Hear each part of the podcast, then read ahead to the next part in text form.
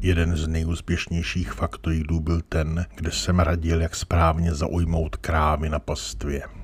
Decentně jsem se u toho vyhnul některým ožehavým tématům, jako například co dělat, když mezi kravami bude bík.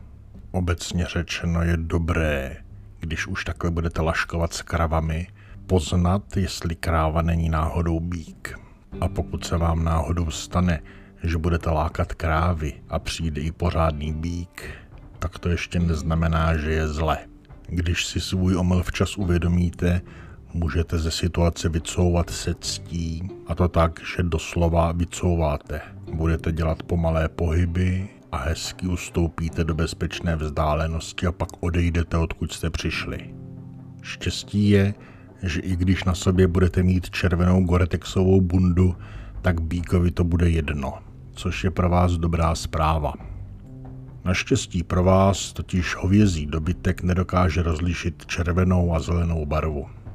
Ano, je pravda, že při bíčích zápasech mává Toreador bíkovi před obličejem červeným hadrem, ale červená není to, co bíka dráždí.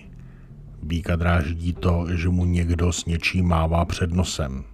Ostatně vžijte se do jeho situace. Kdyby vám někdo před nosem mával nějakým kusem hadru, tak se taky rozvsteklíte a bude vám úplně jedno, jestli to je bílý, červený, modrý, žlutý nebo kostičkovaný hadr.